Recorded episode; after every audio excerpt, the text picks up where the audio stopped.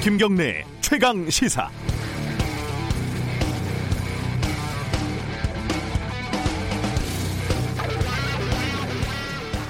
(2014년) 지방선거를 취재를 하면서요 당시 광역단체장 후보자들의 어, 그전 경력 그러니까 국회의원 같은 공직자를 하면서 정치자금 그러니까 후원금을 어떻게 썼나 이게 한번 들여다볼 기회가 있었습니다.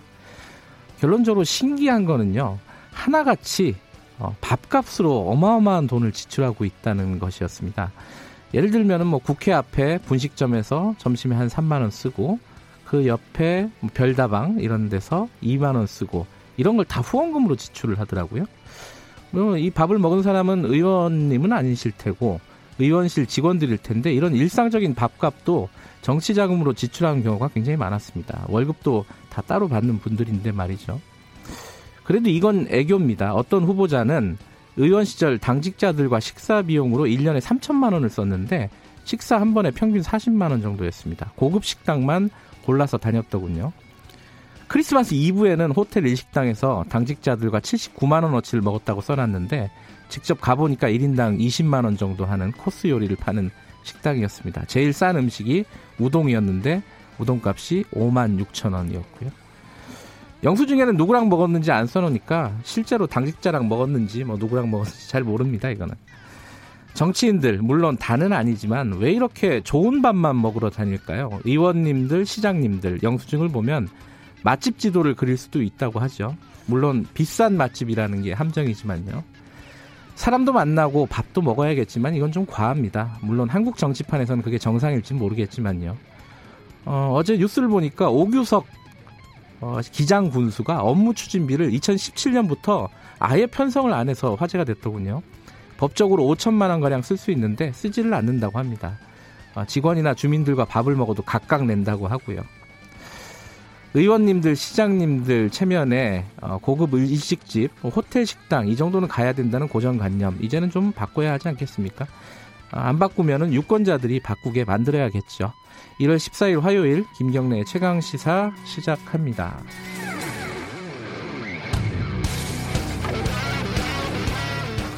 김경래 최강 시사는 유튜브 라이브로도 함께하고 계십니다. 샵 9730으로 문자 보내주시면 공유하겠습니다. 짧은 문자는 50원, 긴 문자는 100원입니다. 스마트폰 콩 이용하시면 무료로 참여하실 수 있습니다. 오늘 주요 뉴스 브리핑부터 시작하겠습니다. 고발 뉴스 민동기 기자 나와 있습니다. 안녕하세요. 안녕하십니까. 5만 6천 원짜리 우동 드셔보셨어요? 제가 지금 아까 그 얘기할 때 깜짝 놀랐습니다. 저 치, 즈 때문에 그림 찍으러 갔다가 네. 제일 싼 걸 하나 먹어야 되잖아요. 네. 그래서 뭐 찾았더니 그게 5만 6천 원 정확하게. 어, 그 우동은 막 떨면서 먹어야 될 것 같은데. 네. 하지만 아, 저도 깜짝 놀랐습니다.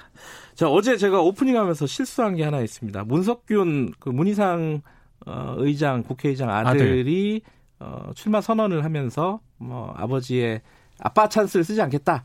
여기 이게 좀 비판적으로 제가 얘기를 했는데 네.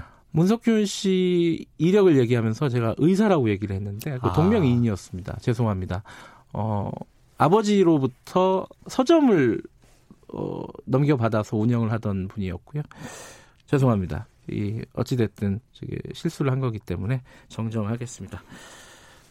어, 그리고 또 하나 실수한 게 있는데 펭수 얘기하면서 제가 펭수는 반말 하는 거 아니냐고 물어봤는데 누가 펭수 펭수는 반말 안 쓴다고 하네요. 아 제가 펭수를 정확히 못 봐가지고 죄송합니다. 이게 두 가지를 한꺼번에 정정을 해드리네요. 자, 오늘 첫 소식은 어제 어, 국회에서 법안 그 패스트트랙 관련된 법안들이 다 통과가 됐습니다. 형사소송법 개정안하고요. 네. 검찰청법 개정안이 국회 본회의를 통과했습니다. 네. 이두 법안은 경찰의 1차 수사 재량권을 대폭 늘리고 네. 검찰의 수사 지휘권을 폐지하는 그런 내용이고요. 네. 아, 이른바 그 검경 관계를 기존에는 수직적인 관계였는데 이걸 상호 협력 관계로 다시 설정하는 그런 내용이 핵심입니다. 네. 공수처법 설치법과 함께 이 검찰개혁 3법 입법이 모두 마무리가 됐거든요. 네. 수사 관행, 검경 관계에 상당한 변화가 예상이 되고 있습니다. 그리고 패스트 트랙 전국도 8개월 만에 이제 마침표를 찍게 됐습니다. 정세균 국무총리 후보자 임명 동의안하고 유치원 3법도 가결 처리가 됐습니다.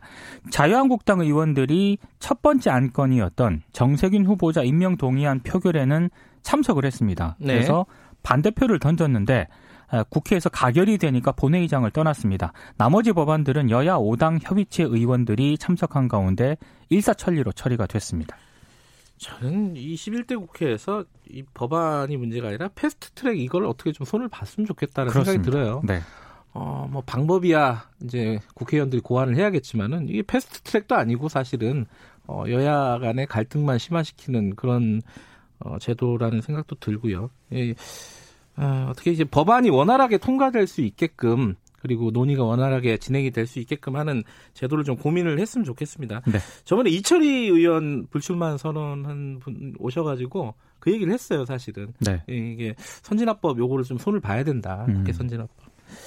어, 이 검찰 개혁 법안은 다 정리가 됐고요, 이제. 네. 법무부에서 어제 또 직접 수사를 제안하는 그런 직제 개편을 실시를 했습니다. 아, 실시를 한 건 아니고 발표를 했죠. 그렇습니다. 네. 이 법무부가 직접 수사 부서를 축소 조정해서 형사부 고공판부로 전환하겠다고 네. 밝혔습니다. 네. 뭐 공수처 설치라든가 검경 수사권 조정 등 수사 환경 변화를 직제 개편 이유로 들었는데요. 이 방안을 보니까 전국 검찰청 직접 수사 부서가 41곳인데 반부패 수사부라든가 공공수사부, 외사부 등 13개를 줄이는 그런 내용입니다. 네. 이 가운데 10개는 형사부로 3개는 공판부로 전환을 합니다.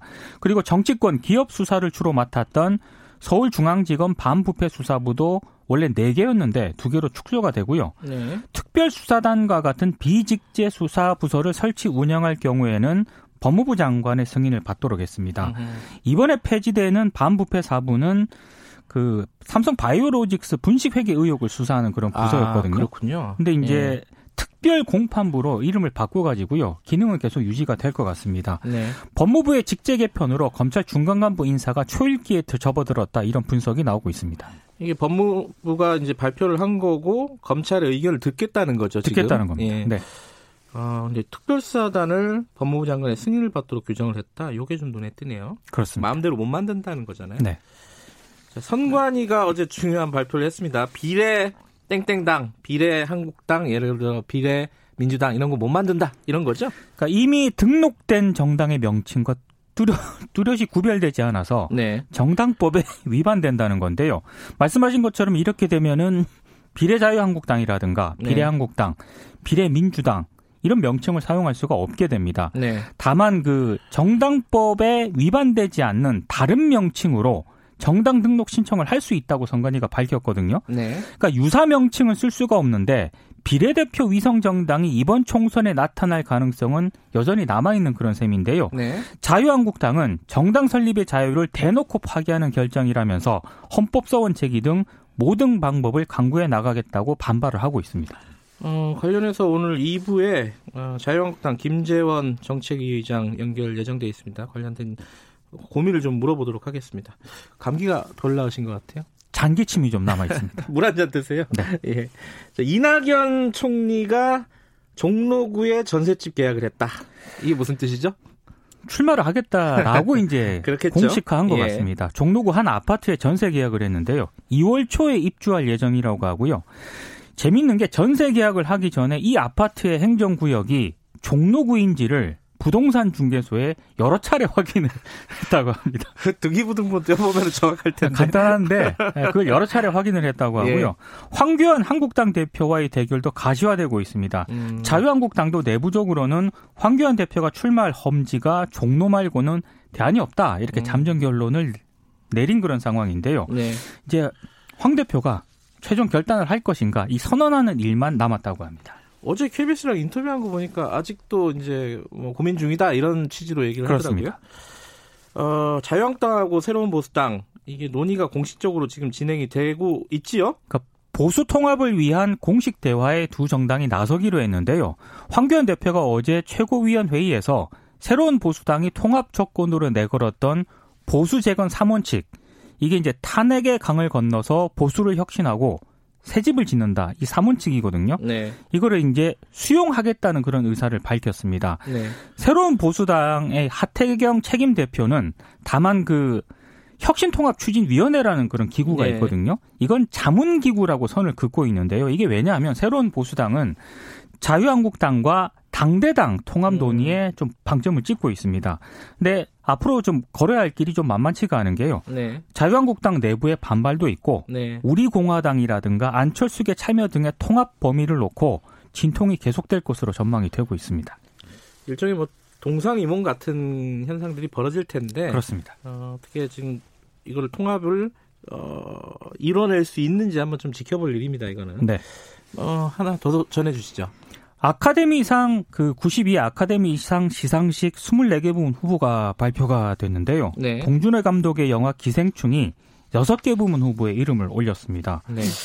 생각보다 많은 부문에 지금 노미네이트가 됐고요. 그러니까요. 원래는 이제 옛날 외국어 영화상, 국제 영화상 요거 하나만 예비 후보로 됐었는데 네. 작품상, 감독상, 갑권상 뭐 주요 상에 다 올라갔어요. 그렇습니다. 그리고 네. 이승준 감독의 부재의 기억도 단편 다큐멘터리 부문 후보에 올랐는데요. 네. 세월호 참사 당시에 뭐 현장 영상이라든가 통화 기록을 중심으로 국가 부재의 질문을 던지는 음. 다큐멘터리 그런 영화입니다. 이거 한번 보고 싶네요. 그렇습니다. 자, 오늘 여기까지 듣죠. 고맙습니다. 고맙습니다. 감기 나으시고요. 네. 네 고발 뉴스 민동기 기자였습니다. 김경래 최강 시사 듣고 계신 지금 시각은 7시 36분입니다. 최강 시사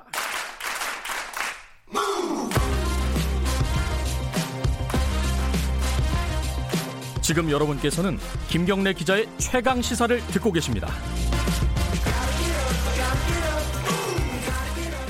아, 국회에서 작년에 산업기술보호법이라는 게 개정이 됐습니다. 이게 이제 알게 모르게 개정이 된 건데 이게 가지고 있는 의미가 좀 어, 남다릅니다. 왜냐하면은 어, 반올림이라고 아시죠? 어, 삼성 반도체 노동자 직업병, 어, 백혈병 등의 직업병을 가지고 이제 삼성과 이렇게 얘기를 하고 있는 그런 단체인데 문제 제기를 하고 있는 단체인데 이 백혈병이 직업병이라는 거를 이렇게 입증하기가 어려워요. 입증하기 어려운 게 어, 작업 환경을 알 수 있는 자료가 없기 때문입니다. 이 자료를 받으려고 소송도 하고 여러 가지 노력을 기울이고 있는 상황이었는데 국회에서 이런 법이 통과가 됐어요. 앞으로는 어, 이런 정보를 외부에 공개할 수 없다 이런 거예요. 한마디로 얘기하면은 어, 이게 왜 이런 법이 통과가 됐는지 그리고 앞으로 어떤 어, 역 여파가 있을지 이런 부분들을 좀 알아보겠습니다. 반올림 상임 활동가 조승규 노무사님 연결돼 있습니다. 안녕하세요. 네, 안녕하세요. 네. 일단요, 이 작업 환경 보고서라는 게 뭔지를 좀 알고 얘기를 시작해야 될 것 같아요. 이, 그러니까 이 백혈병 같은 그 직업병을 입증을 하려면은 자료가 필요한데 그 자료가 어, 작업 환경 보고서라는 거잖아요. 이게 뭐 어떤 정보가 들어가 있는 보고서예요? 예, 일단 작업 환경 측정 보고서는 그 공장의 노출 물질 어떤 물질에 노출될 수 있는지랑 그게 네. 얼마나 노출됐는지 이거를 기록한 자료예요. 예. 그래서 일단 산재 입증을 위하여서는 아까 말씀하신 것처럼 유해 물질 관련 자료가 이제 필요한데 이제 그게 굉장히 몇 개 안 됐는데 그 중에 하나고 특히나 이제 어떤 물질에 실제로 노출될 수 있었을지 음. 이거를 확인하는 거엔 걸로는 유일한 기록입니다. 그래서 저희가 되게 보려고 하고 있습니다. 그거를 실제로 보신 적은 있어요? 음, 실제로 실제로 본 적은 거의 없고 삼성이 음. 이제 사실 저희한테도 그렇고 네. 실제 피자한테도 그렇고 네. 그리고 심지어는 공, 공단과 정부기관과 법원에도 삼성이 원본을 낸 적은 거의 없어요. 거의 음. 다 삼성이 이제 자기 자의적으로 편집해서 그 특정 부분만 특정 부분만 압축해서 보냈기 때문에 그 네. 원본을 본 적은 거의 없습니다. 근데 제가 알기로는 이 작업 환경 보고서를 공개를 하라 피해자들에게 이런 네. 판결을 법원에서 내린 적이 있지 않나요? 예, 2018년 예. 2월에 이제 나왔었는데요. 예. 저희가 이제 정보공개 청구 관련해서 진행을 해서 한 3, 4년 만에 얻은 음. 판결입니다. 근데 그 판결을 했는데도 공개를 안 하는 거예요? 왜 그런 거죠, 그거는? 네. 그 정보 공개 판결에서 네. 이제 삼성이 원래 그간 주장이었던 영업 비밀이다. 네. 이런 부분들을 실제로 깨, 깼는데 영업 비밀 은 일단 영업 비밀이 아니고 유해성 관련 정보일 뿐이고 네. 영업 비밀이라 하더라도 이게 생명 안전을 위해서 필요한 정보다. 음. 공개하라고 이제 했는데요. 네. 이제 이 정보 삼성이 그간 먹혀 해, 주장해왔던 영업 비밀 주장으로는 좀 네. 부족하니까 그 뒤에 그 뒤에 국가 핵심 기술이라는 것을 이제 들고 나오게 돼요. 아하. 네, 국가 핵심 기술은 원래 사실 정보 공개랑은 거리가 먼, 거, 거, 먼 것이었는데 그래도 이게 이름이 굉장히 무시무시하잖아요. 네. 그러다 보니까 이 국가 핵심 기술이라는 그 실제적인 압력으로 행정심판에서 이제 그 이전에 이제 판결과도 판결과는 또 음. 판결 얻었음에도 불구하고 다시 불공개 처분 내리게 돼서 저희가 이제 그거에 대해서 싸우게 되었습니다. 그 2018년에 법원에서 작업 환경 보고서를 공개를 해라 이렇게 판결을 했는데 네. 정부에서 어, 이 작업 환경 보고서를 국가 핵심 기술로 지정을 했다. 네. 그 법원 판결보다 정부가 내리는 결정이 더 우위인가요? 왜 공개가 안 되는 거죠, 근데? 네. 사실 그 그런 것도 저희가 의아하긴 한데 네.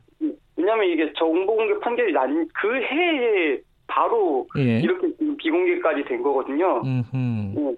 근데 국가의 신기술이라는 그 말 자체가 주는 그 압력감, 그리고 산자부를 음. 산자부의 힘 이런 것들이 실제로 반영됐다고 볼 수 있을 것 같습니다. 어찌됐든 법원 판결까지 받았는데도 공개가 안 되고 있, 는 상황이고요. 지금 현재 상황은 그죠? 예. 예. 그래, 서 지금 어 그런 공개를 다시 해달라라고 중앙행정심판위원회에다가 제기를 한 거죠 반올림에서. 예. 그 부분은 어떻게 되고 있어요? 그러니까 원래 저희가 정보공개 청을 했고 그 예. 그 사실 고용노동부는 네. 그 판결에 따라서 공개한다고 했습니다. 근데 이제 삼성이 그에 대해서 이제 반발을 하면서 네. 중앙행정심판위원회에 갔고 중앙행정심판위원회가 그때 이제 국가의 신기술 부분을 그냥 크게 받아들여가지고 음. 과대해서 이제 판결을 뒤집었던 거죠. 그래서 음. 저희가 이제 그에 대해서 행정소송을 진행하고 있습니다. 지금 현재는 행정소송이 진행되고 있군요. 예, 그렇습니다. 아, 중앙행심위에서는 어, 결정하지 말라고 결정을 한 거고, 그죠? 아, 네. 아, 공개하지 말라고 결정을 네. 한 거고 거기에 네. 대한 행정 심판이 지금 진행이 되고 있다. 아, 행정 소송이 진행이 되고 있다. 예. 자 거기까지는 알겠는데 근데 그 와중에 국회에서 산업기술보호법이라는 게 통과가 됐어요. 이건 또 네. 뭐예요? 예, 일단 산업기술보호법이 이제 두 가지인데 네. 첫 번째로는 이제 국가핵심 기술이면은 이제 앞으로는 정보를 완전 비공개하겠다. 네. 라는 법이에요. 이게 원래 국가의 핵심 기술이라는 게 아까 말씀드렸듯이 월, 원래는 정보 공개랑 거리가 멀었는데 네. 이 법을 통해서 아예 이제 확고해진 거죠. 국가의 핵심 기술이면은 정보 비공개다라는 것이 음. 그, 런 문제가 하나 있고 그 다음에 다른 하나의 문제는 이 저희가 해온 단 문, 이야기가 이 그게 영업 비밀이라 하더라도 실제로 공장 유해성 있다 반도체 전자산업 공장 내에서 이런 물질을 사용하고 있고 이런 것이 실제로 백혈병이나 이런 직업병을 낳는다 이런 얘기를 해왔는데 네. 이런 것을 얘기를 하면 처벌할 수 있도록까지 돼 있어요. 음흠. 그래서 저희는 황당하죠. 이게 실제 징역형도 있고 오히려 징벌적 손해배상까지 있고 그리고 또 정보 수사기관에 수사까지 들어올 수 있다고 되어 있으니까 저희는 그것은 굉장히 크게 큰 문제다라고 생각하고 있습니다. 그러면 행, 지금 진행되고 있는 행정 소송이 있지 않습니까? 네. 그러면 그 소송에는 어떤 영향을 미치는 거죠? 일단 행정 소송은 그 예. 개정 그 개정 전이기 때문에 예. 그, 그 이전 법을 따르긴 하는데 예. 근데 실제로 판사가 압박을 받게 되는 거죠. 왜냐하면 음. 이제 법이 해결됐고 내년부터는 예, 예, 2월 올해 2월부터는 이제 네. 그, 그, 그 법에 따라 되게 될 텐데 자기가 이번만 지금만 다른 판결을 내기가 굉장히 부담스럽잖아요. 네. 이 입법적으로 해결된 거니까. 네. 예. 그런 주장은 실제로 삼성도 막 할 수 있기 하고 있기 때문에 판사가 음. 압력을 지금 받고 있다고 할수 있습니다. 그러니까 말하자면은 어 이걸 작업 환경 보고서를 공개할 건지 말 건지 소송이 진행 중인데 예. 어, 국회에서 그거를 아예 공개하지 예. 못하게 하는 법을 만들어 버렸고 예. 삼성은 그 법이 만들어졌으니까 공개 안 하는 게 맞지 않느냐라고 지금 소송에 그 판사한테 지금 어, 예. 얘기를 하고 있고 이런 상황인 거네요. 예, 정확히 그. 그러면 이게 삼성을 위한 법이다. 이렇게 지금 주장을 하고 있는 쪽이 있던데 반올림에서도 그렇게 지금 주장을 하고 있는 거죠? 예, 왜냐하면 이게 산업기술보호법이 계약 과정 자체가 굉장히 의도적이었거든요. 무슨 뜻이죠? 계약, 의도적이라는 건? 예. 예 계약안이 일단 네. 두번 올라왔는데 두 번다 네. 굉장히 의도적이었어요. 첫 번째는 저희가 이제 삼성이 국가의 신기술이라고 네. 그걸 인정받자마자 바로 그 계약안이 올라왔어요. 국가의 신기술이면 비공개돼야 된다는. 그리고 두 번째로는 저희가 이제 중앙행정심판위원회가 비공개를 내리니까 저희가 소송을 했거든요. 네. 소송 내리 소송을 걸자마자 또 올라왔어요. 음, 그래서 이 시기도 되게 굉장히 의도적이고 심지어 국회 회의나 이제 개정 취지 개정안의 취지에서도 네. 삼성 보호하기 위한 것, 것이라는 것 그리고 저희 자, 작업 환경 측정 보고서 정보 공개 청구를 겨냥한 것이라는 걸 공공연하게 적혀 있거든요. 아, 그 법안 취지에 삼성이라는 게 적시돼 있습니까? 삼성의 네, 삼성의 정보 공개 청구가 예, 그 작업 환경 측정 보고서 그 공개 음. 논란이 있습니다. 아, 그 부분이 적시가 돼 있다. 네. 근데 제가 알기로는 어, 정부 쪽에서는 이제 예를 들어 산업부라든가 그리고 또 뭐 국회 전문위원 있지 않습니까? 이쪽에서는 네. 좀 예외 규정을 건강보호 같은 경우에는 공개하도록 하는 예외 규정을 어, 의견 제시를 했다고 들었어요. 아, 그, 그러니까 법 개정 과정에서요? 예, 예. 예. 그런 것들 했는데, 예. 그 이제 개정 과정에서는 반영되지 않고 그대로 이제 통과가 됐습니다. 그래서 이제 그 부분과 관련해서는, 네. 이, 신, 지금 현재 민주당 신창현 의원이 약간 예. 개정안을 냈기도 했는데, 네. 일단, 일단은 음. 그렇습니다. 그 부분은. 근데 좀 이상한 것은, 어, 이런 그 정보 공개를 해야 된다라고 꾸준히 얘기를 해왔던 분들이 국회에도 많아요. 예. 그리고 뭐 그 민주당이나 정의당 쪽 의원들 중에는 그런 생각을 가진 분들이 많은 걸로 알고 있는데 이 법안 통과 과정에서는 왜 그런 목소리가 안 나왔던 거죠? 예, 그 말씀하신 대로 이번 법안에서는 모두 찬성했고 기권만 반대가 한 명도 없었어요. 반대가 한 명도 없었다. 예. 예. 그게 일단 저희도 사실 굉장히 뭐랄까 굉장히 아쉬운데 네. 일단 법 일단 뭐 법을 많이 통과시키니까 뭐 몰랐다고 몰랐다고들 하는데 네. 몰랐다 하더라도 일단 국회의원 통과시킨 법에 책임이 있고 네. 네. 그리고 또 그 분야를 다루는 소위원회 소속 의원님들이나 이제 정, 그 정당들은 사실 몰랐다는 얘기도 하기 좀 어렵거든요. 네. 실제로 이제 회의록이나 이런 게 남아 있으니까 네. 저희 그런데도 이제 좀 그런 민주당이나 네. 정의당이나 이런 당인 당 차원 특히 책임 있는 자세가 지금 별로 보여주고 있지는 않아서 저희는 굉장히 아쉽다고 생각하고 있습니다. 아까 저 신창인 의원이 개정안을 다시 발의했다고 말씀하셨잖아요. 예. 이 지금 이런 문제점을 좀 개선하려는 움직임이 국회 안에 있다는 말이죠, 지금. 아, 꼭 그렇지 않아요. 신창 의원의 이제 발의안 사실 저희는 모르고 올라온 뒤에 알았거든요. 네. 저희랑 네. 그래서 저희 문제의식이 사실 완전히 반영되어 있 지는 않아요. 그중 이제 하나 그 처벌하겠다라는 네. 정말 점은 이제 다행히 고쳐놨지만 네. 국가의 신기승은 비공개 이런 이 점은 그대로 그 여지 개정안에 반영돼 있지 않거든요. 네. 그래서 사실 아직은 국회 예, 이제 저희 문제의식을 반영하려는 움직임이 조금 부족한 거 아닌가라고 음. 생각하고 그 이게 사실 이제 한일 간의 무역 갈등 국면에서 어 이게 통과가 된 법입니다. 그러니까 그 국가 기술이 유출되는 거에 대한 불안감 이런 것들이 일반에 있는 건 사실이에요. 그럼에도 불구하고 이런 작업 환경 보고서 같은 것들이 어 필요할 때 건강권을 위해서 공개돼야 되는 이유를 마지막으로 좀 간단하게 설명을 듣고 마무리하죠. 네. 일단 우리가 보려고 하는 그 네. 정보가 네. 굉장히 그 진짜 기업의 영업 비밀로 인정할 만한 그런 부분들이 아니거든요. 음. 이게 이 보고서가 삼성 안에 있는 그냥 정보가 아니라 그 네. 정부에 제출하는 이 공장의 유해성에 관한 정보 정보예요. 네. 사실 정부에 제출하는데 이유가 있겠죠. 실제로 그 유해성과 관련해서는 이게 관리가 돼야 되기 때문에 그리고 확인이 필요할 때 확인이 돼야 되기 때문에 정부에 제출을 하는 거죠. 음. 그러니까 저희가 보려는 건 그 딱그 그 부분이기 때문에 네. 그 부분을 확인하고자 하는 거기 때문에 이거는 영업 비밀이라고 이게 이게 확인된다고 기업에 기술이 유출된다고 보기가 굉장히 어렵습니다. 음. 그래서 실제로 저희 정당한 문제제기까지 막게 되, 막고자 하는 이런 산업기술보법 계약이라든가 삼성의 태도 이런 것은 문제가 있으니까 저희 반올림의 주장에 귀를 기울여 주셨으면 좋겠습니다. 근데 이 그 삼성에서 얘기하는 거는 그런 어떤 공정이라든가 유해 물질이 양이 얼마나 되고 이런 부분들이 공개가 되면 이게 다 공개되는 거 아니냐 이게 이게 핵심 기술 아니냐 이거잖아요. 생각이 완전히 네. 다르시네요, 그죠? 삼성 쪽 입장이랑 그죠? 예, 왜냐하면 실제로 이제 작업 환경 측정 보고서를 물론 저희도 완전한 거 보고 싶지만 이게 실제 그거를 측정하고 있는 그 교수님들 네. 이런 그 담당자들 이런 사람들의 얘기를 들어보면 그걸로는 영업 비밀이 담겨 있다고 어렵다고 현장에서 얘기를 하거든요. 삼성의 사실 주장은 저희가 보기엔 엄살이다 이렇게 생각하고. 음, 알겠습니다. 이 부분은 좀 사회적인 논의가 필요할 것 같습니다. 고맙습니다. 네, 감사합니다. 네, 반올림 상임활동가 조승규 노무사였습니다.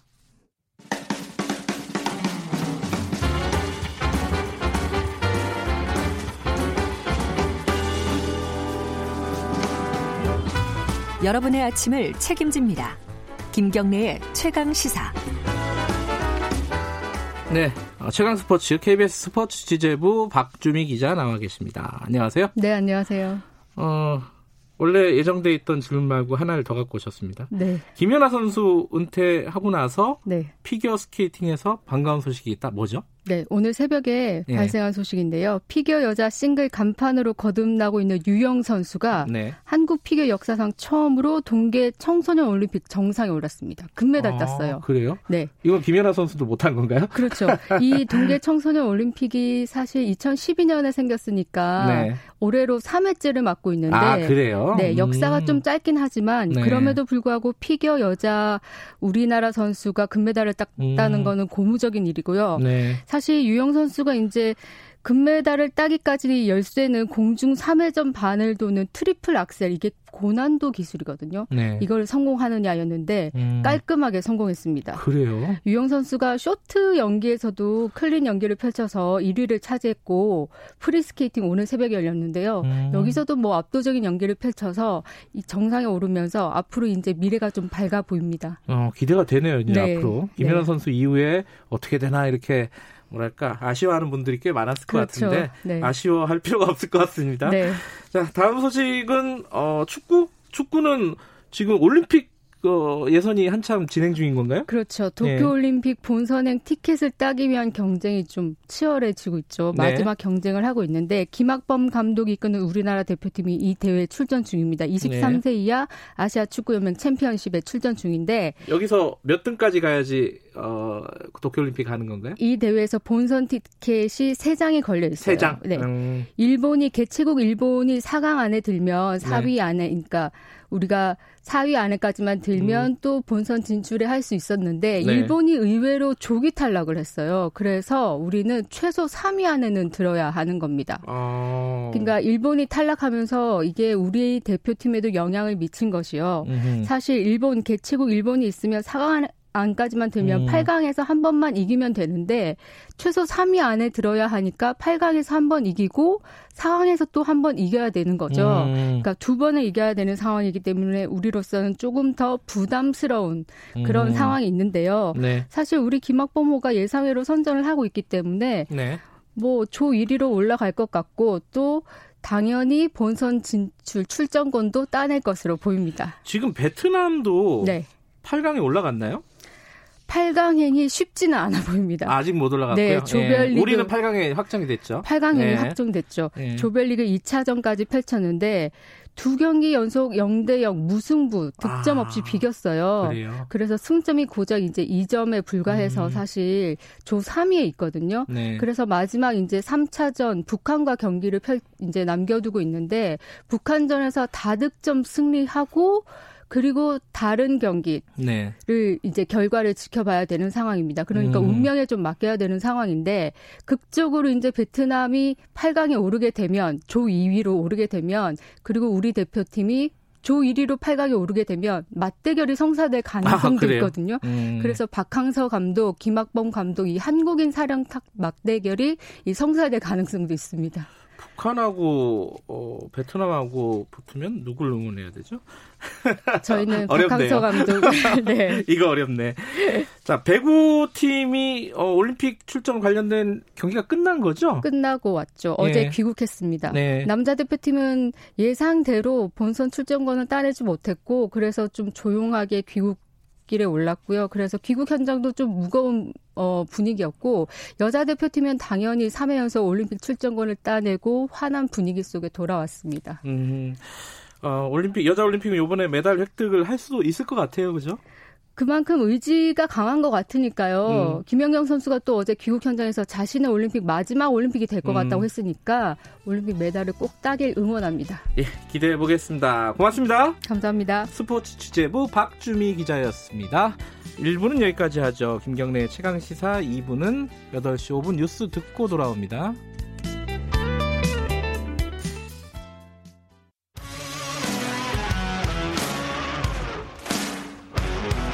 탐사보도 전문 기자 김경래 최강 시사. 네, 김경래 최강 시사 2부 시작하겠습니다. 아, 말씀드린 대로 2부에서는요 자유한국당의 김재원 정책의장 연결합니다. 어제 국회에서 어, 검경 수사권 조정 법안, 검찰, 검찰청법 그리고 어, 형사소송법, 음, 유치원 3법 이게 패스트트랙에 올라갔던 법안들이 모두 통과가 돼서 패스트트랙 전국이 마무리가 됐습니다. 이제 이제 총선 향해서 가는데요. 총선 전략도 궁금하고 그리고 또 비례 자유한국당을 쓰지 못한다고 중앙선관위가 어제 결정을 했어요. 이 부분에 대한 입장도 좀 여쭤보겠습니다. 자유한국당 김재원 의원 연결합니다. 안녕하세요. 네, 안녕하세요. 네. 어제 그 국회 본회의에서는 필리버스터를 하지 않으셨어요? 그 무제한 토론을? 이건 특별한 이유가 있으셨던 건가요? 아, 그게 아니고, 네. 그, 어, 청와대와 또 여당의 그 편에 선 국회의장께서 예. 정상적인 국회 운영을 하지 않고, 네. 어, 회기를 뭐 하루 또는 이틀로 네. 쪼개어서 그 회기를 진행을 하고, 그것도 밤 시간대에 네. 그저 국회를 저녁 6시 여는 헌정사상 처음 있는 일을 반복해서 하고 있고요. 네. 그것은 오로지 이제 그 탄핵 소추안을 발의했는데 그걸 표결을 못하게 하기 위해서 어, 그런 일을 벌이고 있는데 이런 상황에서 필리버스터를 하면 또 여당이 끼어들어서 무제한 반대 토론을 하는 필리버스터의 어, 본질에 맞지 않게 여당이 음. 끼어들어서 또 방해를 하고 그런 의사 진행을 그 하고 있기 때문에 더 이상 필리버스터 자체가 무의미하다라는 판단을 하게 되었습니다. 그래서 어, 이번에는 그 필리버스터 자체를 하지 않은 것입니다. 그러니까 어, 사실상 이제 보이콧을 하신 거잖아요, 그죠? 그, 현실적으로 근데, 그렇습니다. 예, 그 근데 그 총리 인준 표결에는 또 참여를 했습니다. 그 부분은 어, 아, 떻게 받아들여야 되는 거죠? 그 부분에 대해서는 네. 그 정세균 총리에 대해서 네. 어 저희들이 그 거부한다는 의사를 분명히 하고 네. 적어도 그 우리 당 의원들 총의로 반대한다는 표시를 명백하게 하기 위해서 네. 어 그저 표결에 참여했고요. 네. 어 106표의 그 반대표가 나왔던 것은 그 때문입니다. 예.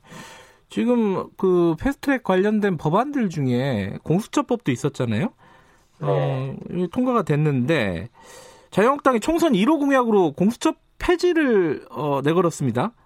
이게 근데 예전에 어, 예를 들어 한나라당에서도 공약을 했었고 어, 자유 그때 새누리당 시절에도 여러 의원들이 발의를 했던 것으로 알고 있거든요. 새누리당 의원들이 이건 왜 이제 총선 공약 1호로 폐지를 하겠다 이렇게 밝히신 거죠? 그것이 총선 공약 1호라는 것은 조금 잘못 알려진 것이고요. 아 그렇습니까? 예. 어, 그 당시에 추미애 장관의 그 검찰 대학살극이 네. 벌어진 날, 네. 저희들이 검찰 인사의 독립성 강화와 네. 어, 공수처 폐지를 공약에 포함시키겠다라고 발표를 한 것이 네. 이제 그 어, 공약 발표가 제일 먼저 되다 보니까 그게 1호 공약처럼 알려진 네. 것인데요. 네. 우리 당의 1호 공, 약은 이제 경제 분야가 될 것이고 예. 어, 조만간에 발표를 할 예정입니다. 그런데 음. 어찌됐든 네. 과거 한나라당 시절에 네. 어, 그러니까 예, 정확하게는 2004년 17대 총선 당시에 예. 당시에는 그 대선자금 수사가 있었습니다. 근데 네. 검찰에서 야당 탄압의 도구로 대선 자금 수사를 해서 야당 의원들에 대한 어 엄청난 그 저그 그, 어, 그 수사가 있었고 그 네. 그 과정에서 우리 당에서 특별검사를 상설 기구화하자. 네. 그래서 특별검사를 어, 선출해서 그 특별검사가 고위공직자의 수사를 전담할 수 있게 네. 고위공직자 비리조사처를 만들어서 특별검사가 음. 직접 지휘하게 하자라는 의미로 네. 공수처의 의미 즉 특별검사를 상설하는 어, 기구 하나로 공수처라는 이름으로 기구를 네. 구상해서 공약으로 내었던 적이 있습니다. 저도 확인을 해보니까 그게 네. 그런데요. 지금 어, 이번에 등장시킨 공수처는 그런 어, 공, 중립적이고 공정한 특별검사가 그 지휘하는 공수처가 아니고 대통령의 수족이 어, 검찰을 어, 그 검찰에 대한 보복 수사를 하고 또 어, 반대자 정권의 반대자를 탄압하기 위해서 괴물로서 등장시킨 이름만 공수처이자 실제로는 정권의 전위대가 될 것이 자명하기 때문에 반대한 것이고 네. 아, 그러한 것은 저 이름만 같다고 해서 기구가 음. 같아지는 것도 아니고 또 그 조직의 운명이 어떻게 될지는 지금 저희들이 아주 그 자명하게 예상을 하기 때문에 반대하는 것입니다. 그래서 네. 과거의 어떤 그런 저 공약에 등장했던 예. 그 이름과 지금 만약에 같이 운영되는 것이 아니고요. 그다음에 의원 개개인이 예. 어, 공수처법을 발의했다는 것은 의원들의 어, 개인적인 입법 활동이기 때문에 네. 어, 그 자체에 대해서 뭐 제가 어, 예. 말씀드릴 수는 없으나 그렇게 따지면 민주당 의원 중에서도 공수처가 잘못되었다고 음. 주장하는 분들이 여러 분 계시거든요. 그러면 네. 민주당의 그게 민주당이 왜 이런 짓을 하느냐라고 네. 저희들이 네. 따져 묻지 않지 않습니까? 예, 그것과 예. 똑같습니다. 알겠습니다. 과거와는 다르고 어, 개개, 개개, 개별 의원들의 그때 당시에 판단이었을 뿐이다 이런 거네요. 거기 심재철 원내대표가 이름이 올라가 있어가지고 그, 그 부분에 대해서 얘기를 많이 하더라고요 사람들이. 그, 그 부분에 대해서는 제가 네. 어, 잘 알지는 못하지만 네. 심재철 원내대표가 이 정부 여당에서 추진한 공수처에 명백히 반대하고 있는 것은 역사적 사실이자 자명한 사실입니다. 그래서 네. 그걸 가지고 뭐 무슨 저 이름이 올랐다고 해서 문제가 음. 된다든가 그것을 논란의 여지로 삼기는 어, 불가능한 일이라고 생각합니다. 알겠습니다. 그 아까 말씀하신 추미애 장관 임명되고 검찰 대학살이 벌어졌다 이렇게 말씀하셨잖아요. 네. 그 부분에 대한 의견을 좀 듣고 싶네요. 일단 어 여러 가지 시각차가 좀 있는 것 같은데 검찰 대학살이라고 보시는 어떤 이유라든가 이런 것들 좀 말씀해 주시죠. 전 국민이 다 아는 사실에 굳이 뭐 이유가 필요 있겠습니까? 네. 지금 이렇게 정권의 비리를 수사하는 그 검사의 네. 어, 칼을 뺏어서 네. 어, 저 자신들이 칼을 들고 도리어 검, 검사의 그 심장을 겨누고 있는 것 아니겠습니까? 그걸 음. 뭐 굳이 설명할 필요가 뭐 있습니까? 근데 예전에 이제 검난 같은 일들이 벌어지잖아요. 집단 사표를 낸다거나 그런 반발은 검찰 내에 이번에는 없는 안 보이는 것 같아요. 이건 어떻게 보세요? 저희들이 저도 이제 검찰에 한 5년 정도 예. 재직을 했었는데요. 네. 그때 당시 검사들과 요즘 검사들은 이제 많이 달라졌다고 아. 느끼고 있습니다. 이제 예. 점점 어, 세상이 그 좀뭐 어, 나쁘게 말하자면 이제 검사들도 셀러리맨이 된 것이죠. 그래서 어 자신의 어떤 어그 소신과 네. 직업적인 양심을 어, 구현하기가 점점 어려워지는 세태가 아닌가 생각을 합니다. 네. 어제 어, 법무부에서 검찰 직제 개편안 내놨습니다. 어, 지금 특수수사를 좀 줄이고 어, 형사부 공판부를 강화하겠다. 요게 취지라고 발표를 했는데 요건 어떻게 보시나요? 저는 기본적으로 검사들이 네. 어, 더 이상 직접 수사를 하지 않는 것이 맞다고 생각을 합니다. 그래서 아, 그러세요? 예. 이른바 특별 수사부를 줄이는 것은 앞으로 진행되어야 할 그런 바람직한 방향이라고 생각을 네, 합니다. 다만 네, 네. 다만 현 정권에서 지금 어, 그런 저 일을 벌이는 것은 오로지 자신들의 비리가 드러날까봐 수사를 중단시키기 위해서 수사에 개입하는 불법적인 행위라고 생각을 하죠. 네. 그것이 어, 그 필요로 하는 역사적인 필요성이 있다 또는 정당한 이유가 있다라고 하더라도 네. 어, 지금 이 오얏나무 밑에서 각근을 고쳐매는 것은 잘못된 일이라고 이야기할 수 있는데 네. 이건 오얏나무 밑에서 각근을 그 매는 것이 아니고 오얏 나무 위에 올라가서 따먹고 그 오히려 주인을 향해서 매질을 하려고 달려드는 아. 것이죠. 그래서 지금의 그 정부 여당 또는 추미애 장관의 그 어떤 행위는 범죄행위라고 생각을 합니다. 그러나 음. 장차 검, 네. 검사들도 네. 어그그 그 지금 직접 수사를 통해서 자신들의 영역을 확대하려는 그동안의 시도가 결국에는 음. 어 이런 결과를 빚어오고 있다는 음. 사실을 그 자성해야 된다고 생각합니다. 음. 어, 적폐 수사라는 미명으로 네. 검사들이 벌인 여러 가지 어, 불법 행위, 불법적인 수사 행태 또는 어, 과도한 수사 행태가 지금 네. 어, 결국은 이제 이런 또 어, 부작용을 불러오는 것이 아닌가라고 생각을 음. 하고 있습니다. 그러니까 지금 청와대 관련된 수사들 이런 것들이 좀 마무리되고 직제 개편을 해야 되지 않겠느냐 이런 취지로 말씀하시는 거네요, 그죠? 지금은 수사권을 음. 그 수사권을 탈취하기 위해서 네. 조직 개편을 한다고 밖에 볼 수 없는 것이죠. 지금은 음. 지금 이런 행위를 벌이는 것도 네. 어, 청와대에 대해서 압수수색 영장 그 집행을 거부하는 것은 명백히 공무집행 방해 행위 아니겠습니까? 네. 그것을 더 나아가서 아예 그 저 수사를 하고 있는 그 수사 인력 자체를 어, 쫓아내겠다는 행위이기 때문에 이것은 네. 뭐 이유 여하를 막론하고 범죄행위라고 봐야죠. 예. 근데 아까 말씀하셨듯이 직접 수사의 영역을 좀 줄이는 것은 타당하다. 그럼 검경 수사권 조정 이쪽에는 찬성을 하시는 거네요. 지금 김지현 정책위의장 말씀은.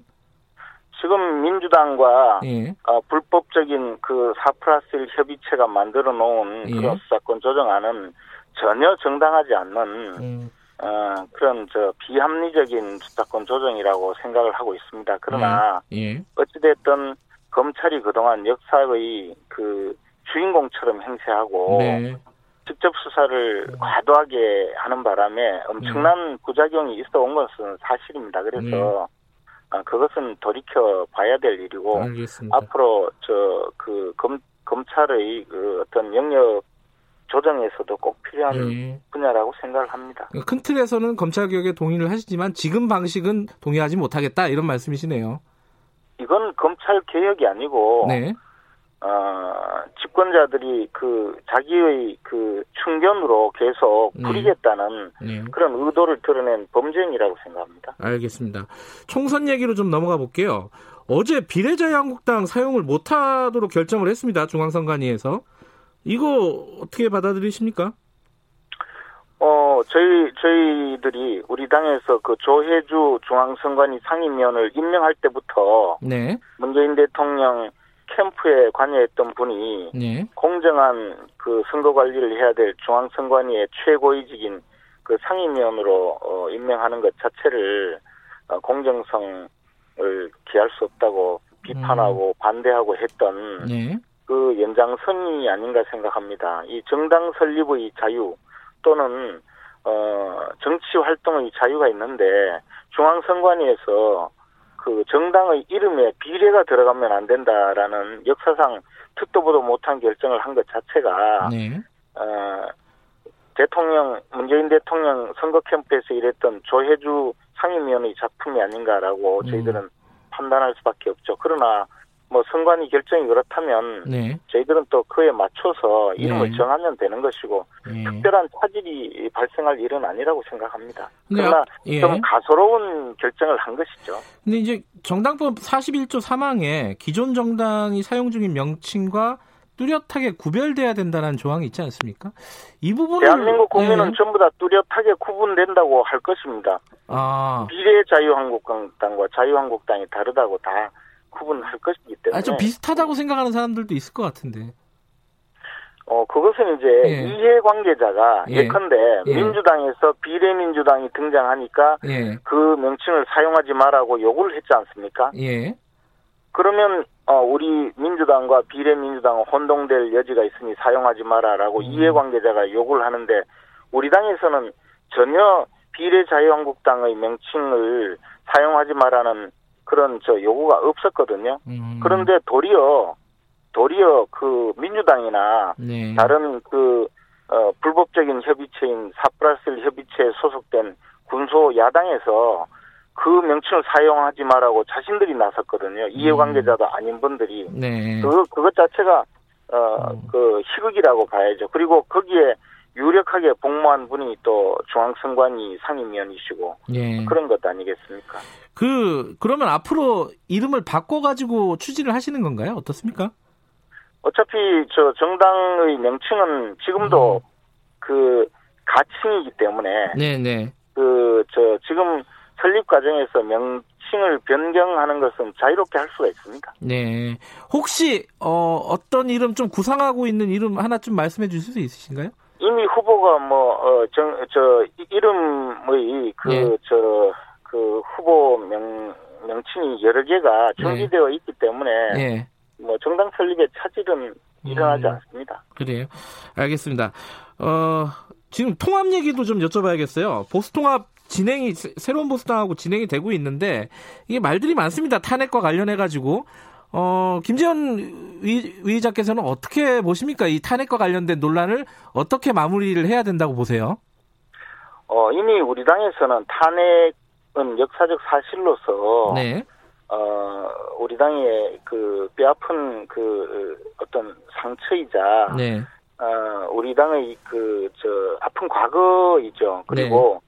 그 문제를 총선 과정에 거론을 하거나 또 거론을 해서 어, 책임 소재를 묻거나 하는 것은 불가능할 뿐만 아니라 음. 무익한 일이라고 판단하고 있습니다. 그래서 탄핵 문제는 이미 어, 우리 당의 그 의원들이나 당원들 사이에서 어, 역사적 사실로서 어, 정리된 문제인데 통합 과정이 그 탄핵을 거론해서 어, 탄핵의 강을 건너자느니 또는 탄핵을 묻지 말자느니 하는 것 자체가 무익한 일이라고 생각합니다. 그래요? 그래서 예. 이미 뭐 비유를 하자면 그 탄핵의 강위에 고속도로가 놓여서 저희들은 100km나 지나와 있는데 네. 아직도 그 강에 빠져서 같이 강을 건너자고 이야기하는 분이 있다면 네. 빨리 건너오라고 우리들은 저 그 말씀드릴 수밖에 없죠. 예. 그, 그 탄핵의 어, 문제는 거론해서 하등 도움이 될 일이 아니라고 봅니다. 그리고 음. 저희들에게는 어, 아픈 과거사이죠. 그리고 네. 그 문제를 해결하는 것은 어, 총선에서 함께 손을 잡고 승리하는 것이 그것이 탄핵을 극복하는 문제라고 탄핵을 극복하는 길이라고 생각합니다. 예컨대 이제 뭐 무소속 서청훈 의원 같은 경우에는 어, 탄핵에 책임 있는 자들의 진정 어린 사과 정치적 책임이 우선이다 이런 식으로 얘기를 했고 자유한국당 내부에 이런 기류가 있는 건 사실 아닙니까? 근데 어 그런 기류가 있는 것도 사실이겠지만 예. 어, 그러나 지금 그 당 지도부나 대다수 당을 어, 당의 대다수 의견은 탄핵은 거론해서 도움이 되지 않는 문제이고 네. 함께 손을 잡고 어, 총선에서 승리함으로써 극복할 수 있는 문제라고 생각을 하고 있습니다. 그래서 예. 그래서 대통합을 어, 지금 추진하고 있는 것이고 그 대통합의 길에 어, 대부분의 또 우리 당 소속 의원님들이나 또는 당원들이 동의하고 있는 것입니다. 하나만 마지막으로 짧게 여쭤보죠. 그 이낙연 총리는 사실상 종로에 출마할 것 같이 보여요. 전세 집도 없고 어, 황교안 대표는 종로에 나가실 걸로 예상하십니까? 어떻게 전망하세요? 어, 그 문제에 대해서는 아직 당내에서 또는 네. 어, 황교안 대표께서 특별한 아직 그 저 의사 표시가 없고 네. 저희들도 아직은 그 문제를 구체적으로 검토한 적이 없습니다. 그래서 음. 조금 더 심사숙고해서 결정해야 될 일이 아닌가 생각합니다. 알겠습니다. 오늘 말씀 감사합니다. 고맙습니다. 자유한국당 김재원 정책위 의장이었습니다.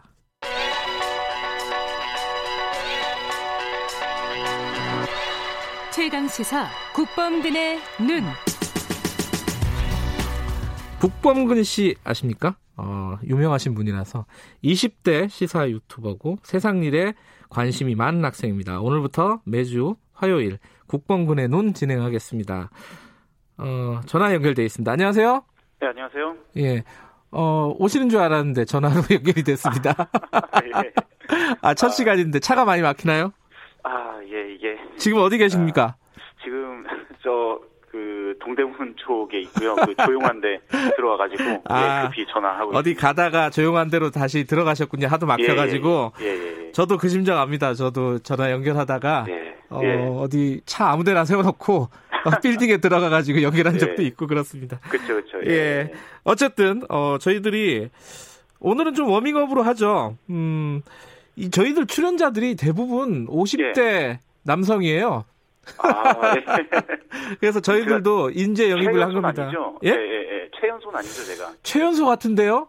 아, 어, 그렇습니까? 나이를 여쭤봐도 됩니까? 제가 올해 23살. 예. 아, 예, 20, 아, 24살입니다. 24살. 굉장히 큰 격차로 최연소입니다, 지금. 아, 아 영광입니다. 20대 어, 출연자가 없어요, 사실. 그래서 저희들도 기대가 굉장히 커요. 네네네. 이런, 이게 예컨대 이런 문제 제기도 있었어요. 최근에 어, 연초라서 신년 토론회 이런 거 뭐 JTBC, KBS, MBC 뭐 이런 데서 하잖아요. 네네. 전부 50대 남자예요. 60대도 있고. 그렇죠. 70대는 네, 잘안 보이더라고요. 네, 네. 그런 거 보시면 어떤 생각이 드십니까? 그러니까 아니 물론 저 개인적으로는 그 네. 논객분들 굉장히 좋아하고 존경합니다만 네. 근데 그 우리나라에 말씀하신 것처럼 50대 남자만 있는 건 아니잖아요. 그렇죠. 네, 그렇죠. 음. 20대 남자도 있고 뭐 30대 여자도 있고 뭐 등등 다양하게 많은데 네. 과연 그런 다양한 이야기들이 그 자리에서 녹아 들어갈 수 있을까에 대해서 어 좀 예, 회의적인 그런 느낌이 많이 들더라고요. 예. 예, 예. 저희도 사실 그래서 어, 국범근 씨를 인재 영입한 건데 관련된 아, 네. 얘기를 여쭤보겠습니다. 이 각 당에서 요새 인재 영입한다고 계속 뉴스가 나오고 있어요. 그렇죠. 예, 예. 특히 어, 젊은 층을 인재 영입해가지고 어, 많이 홍보를 하고 있습니다. 뭐 네. 민, 주당도 마찬가지고 자유한국당도 예. 마찬가지입니다. 20대 입장에서 그런 상황들을 보시면은 어떤 느낌이 드시는지 좀 여쭤보고 싶어요. 우선 그 이목을 끄는 데는 확실히 성공한 것 같아요. 이렇게 음. 막 이슈가 많이 되고 그리고 저희 주변 친구들도 네. 한 번씩은 이야기를 할 정도니까 그래요? 그러니까 음흠. 왜 우리가 뉴스를 보면 항상 뉴스에 나오는 얼굴들이 아까 토론회 예시 들었던 것처럼 다 네. 50대 이상, 50대가 거기서는 젊은 거잖아요. 그럼요. 그 음. 시골 마을 가면은 아직도 막 50대 청년회장 뭐 있고 그러듯이 네. 여의도에서는 50대가 젊은 축에 속하고 다 60대, 70대 이러는데 갑자기 저희하고 비슷한 또래 사람들이 나와가지고 이제 뉴스에 등장하고 그러니까 일단은 신기하죠. 음. 신기하고 그래서 이제 주목을 끌고 이목을 끄는 데는 어, 성공을 한 것 같은데 네. 어, 좀 보면서 아쉬운 점도 여러 가지 있는 게 아쉬운 게 어떤 겁니까? 네. 그러니까 예컨대 그런 거죠. 그러니까 항상 제가 이게 대자비가 생기는 거예요. 네. 제가 4년 전에 새내기일 때 이제 처음으로 총선 투표를 했는데 네. 그때도 인재 영입이라고 해가지고 막 1호, 2호, 3호, 3호 무슨 독수리 오영재처럼 이렇게 인재 영입 된게 네. 네. 그걸 분명히 겪었는데 이 4년 지나서도 또 똑같은 모습이 보이고 그러니까 음. 어, 내가 지금 이거 대작인가 막 이런 느낌도 들더라고요. 그때 네. 독수리 오영재 중에 많은 독수리들이 지금 사라졌습니다, 사실. 그죠? 그러니까요. 예. 네. 이게 최근에 진중권 전 중앙대 교수 같은 경우에 예. 이런 인재 영입이 결국은 일회용 추인검 아니냐 네네. 이런 식으로 비유를 했어요. 이런데 혹시 동의하십니까? 어떻게 보세요? 아 일정 부분 동의는 하죠. 그러니까 그래요? 물론 저는 이런 음. 인재 영입 전반에 대해서 네. 전부 막 덮어놓고 비판을 하고 싶진 않아요. 그렇죠. 음. 인재 영입이라고 하는 게그 네. 어떤 이슈에 대한 정당의 가치를 표방하기에 굉장히 유효한 방법이기 때문에 네. 어 이번에 뭐 청년층을 적극적으로 이제 영입을 하려고 하거나 네. 혹은 우리 정치권이 그동안 대변하지 못했던 약자 소수자 이분들을 영입하면서 어떤 경종을 울리는 그런 차원도 있을 거고 예. 또 그분들이 직접 그 당사자로서 정책에 그 당사자로서의 목소리를 잘 반영을 하면 우리 정치권에 긍정적인 역할을 줄 수 있으리라고도 네. 생각을 하지만 근데 이게 어느 조직이 잘 되려면 내부적으로 뭔가 세대 교체가 이루어질 수 있는 확고한 아하. 시스템이 있어야 되잖아요. 알겠습니다. 그 네, 얘기는 네, 네, 다음에 이어서 하도록 하죠. 아, 네, 네, 예, 오늘은 어, 전화 연결이라서 제가 좀 짧게 잡았습니다. 아, 시간을. 예, 알겠습니다. 예, 어, 다음에 얼굴 보고 인사하도록 하겠습니다. 고맙습니다. 네, 감사합니다. 예, 국범근 씨였습니다. 자, 김경래 최강에서 2분 여기까지고요. 잠시 후 3부에서 뵙겠습니다.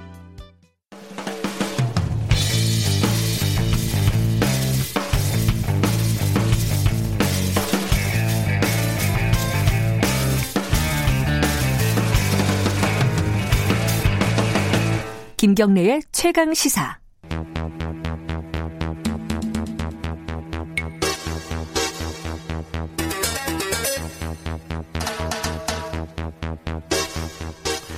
네, 어, 사건의 이면을 들여다보고 깊이 있게 파헤쳐보는 시간입니다. 추적 20분 오늘도 두 분 나와 계십니다.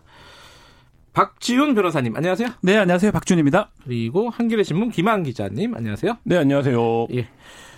어, 시작하기 전에 네. 제가 오프닝에서 어, 정치인들 밥을 왜 이렇게 비싼 것만 먹고 다니냐. 아, 매일 매일. 예. 예.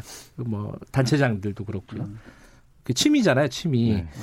예, 그, 그 중간에, 어, 오규석 기장군수가 이분은 판공비를 영원으로 책정을 했대요, 2017년부터. 어. 그래서 그, 그 사례를 잠깐 설명을 드렸는데, 예.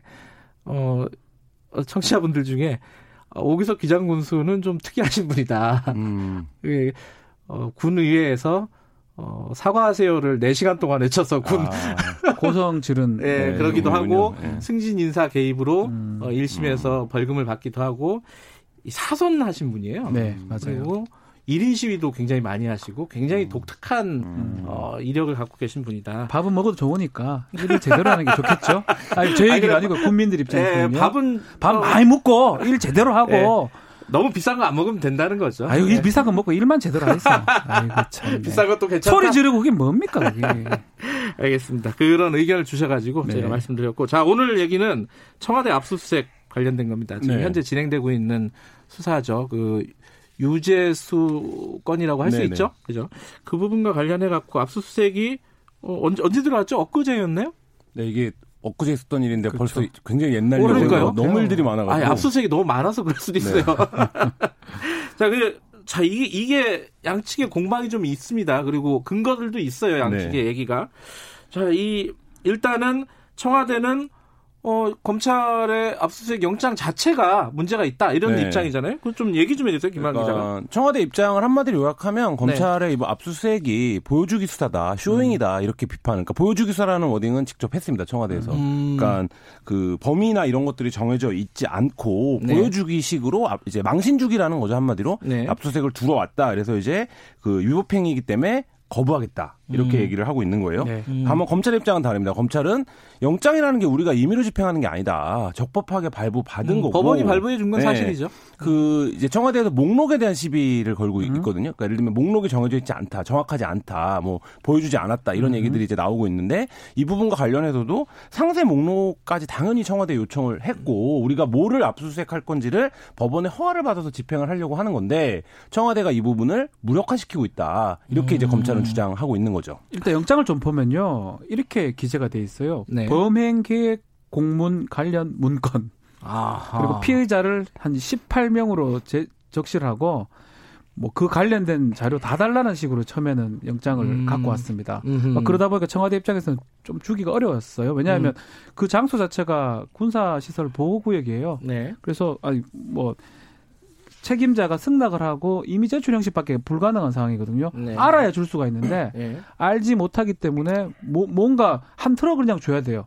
범행 계획 공, 공문 공모 관련 문건 음. 18명 다.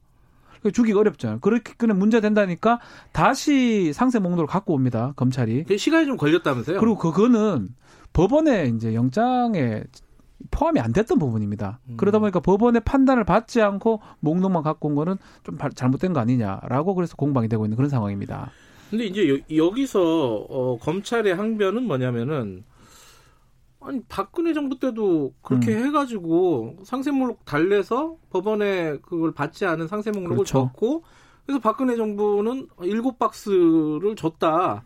왜 니들은 한 박스도 네. 안 주냐 이거잖아요 한마디로 네, 말해서 그 부분과 관련해서 네. 국정농단에 대한 수사와 이번 수사가 같은 것이냐 음. 그러니까 예를 들면 규모라든지 음. 성격이라든지 네. 어, 이런 것들이 논란이 될 수 있는데 이런 이런 거죠 그러니까 청와대는 너무 포괄적이어서 협조할 수가 없었다 이렇게 음. 얘기를 하고 있어요 청와대 네. 말에도 어, 일리가 있습니다 근데 검찰은 무슨 소리냐 2016년 10월 달에도 이런 비슷한 영장을 받았었는데 청와대에서 문건을 제출했던 바 있다 네. 이 얘기를 어, 약간 정치적으로 해석하면 지금 박근혜 정부 때만도 못하다 아. 이 얘기를 하고 있는 거거든요. 근데 그렇게 읽힐 수도 있군요. 예, 음. 국정농단 관련해서는 이 범위 자체가 국정농단이라는 말 자체가 범위가 어디서부터 어디까지인지를 확인하기가 어렵잖아요. 그 음. 말만 들어도. 네. 근데 이번 건은 유죄소 감찰 무마 건이라는 거죠. 근데 음흠. 청와대의 시각은 이런 거죠. 검찰이 수사를 정확하게 하고 있다면 정확하게 청와대로부터 어떤 것들을 제출받아야 하는지를 네. 영장에 기재해서 갖고 왔어야 되는 거 아니냐. 음. 근데 그게 아니 라 전체적으로 범죄 계획과 관련된 공모했던 문건을 다 달라.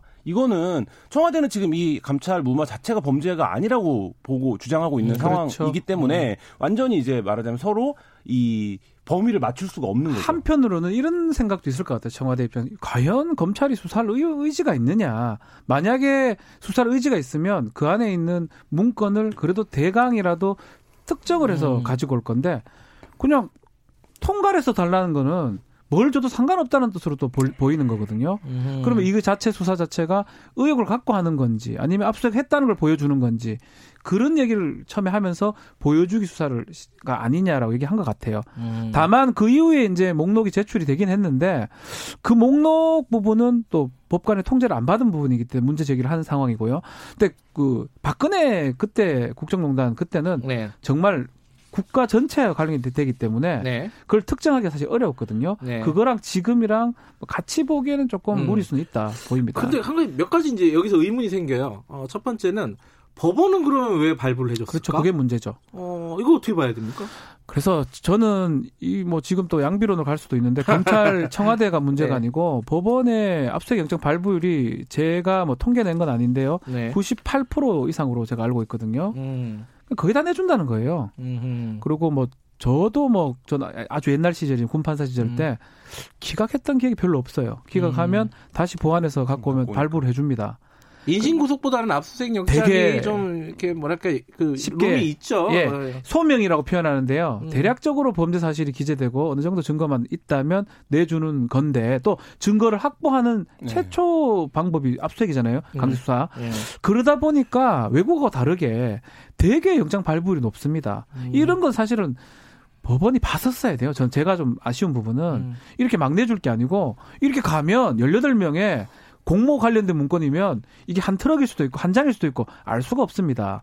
그러면 특정을 해오라고 얘기를 했었어야 돼요. 음. 그러면 특정이 됐다면 검찰도 문제가 없고요.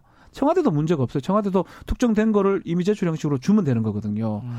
그래서 지금은 이게 또 사법개혁 얘기까지 나오는데 법원도 이런 부분은 조금 신경을 써야 될 부분이고 영장은 정말 중요한 거거든요. 법원 개혁 얘기는 지금 안드로메다로 가 있습니다. 네. 지금 네. 여기까지만 하기는 이르지만 네. 결국은 법원도 이 과정에서 자유롭지 않다, 음. 자유로울 수 없다라는 생각까지 좀 듭니다. 자 그리고 또 한 가지 의문은 자 거부했어요 일단 그럼 검찰은 어떻게 해야 되는 거예요, 이제는? 검찰은 아직까지 이제 영장이 살아 있다라는 유효기간이 있습니다. 유효기간이 재집행하겠다는 건가요? 네, 그렇죠. 그렇죠. 그런 가능성도 보여주고 있는데 청와대는 그런 것도 있는 것 같아요. 이게 보여주기 청와대가 일반적으로 검찰 수사를 보여주기식 수사다 이렇게 비판하지 않거든요. 그렇죠. 네. 검찰이 자기 조직이잖아요, 사실은. 네. 근데 정부 조직 중에 하나인데 네, 그렇죠. 검찰이라는 게 법무부의 외척인데. 네. 근데 그렇게 비판하는 이유는 이 영장이 유효기간이 남아있지만 청와대가 보여주기식 수사다라고 얘기하는 거 지금 이제 박 변호사님 말씀하신 것처럼 이게 음. 압수수색 영장을 받았고 집행했다라는 과정을 보여주는 음. 게 사실 검찰의 목적이 아니냐 네. 이 시각이 깔려 있는 것 같아요. 음. 그래서 그 부분에서 세부 목록에 대한 거를 법원한테 그럼 다시 지위를 받아와야겠죠. 예. 음. 그래서 갖고 오면 그 부분에 대해서 청와대도 그러면 이제 협조를 줘야 되겠죠. 예, 예. 해야겠지만 그렇게 뭐 어떻게 전개될지는 좀 지켜봐야 될 것 같습니다. 음, 아직까지는 뭐 재집행을 하는지 다시 지위를 받, 어, 다시 청구를 할 건지 뭐 요거는 그러니까 청와대는 저... 지금 그 세부 목록에는 어쨌든 법원으로 또 발부받은 목록이 아니기 때문에 그 부분은 응하지 않겠다는 입장을 음. 분명히 한 거거든요. 그러면 음. 이제 공은 검찰에 넘어와 있는 거죠. 그러니까 지금 영장으로는 다시 집행을 들어가도 청와대는 거부하겠죠. 음.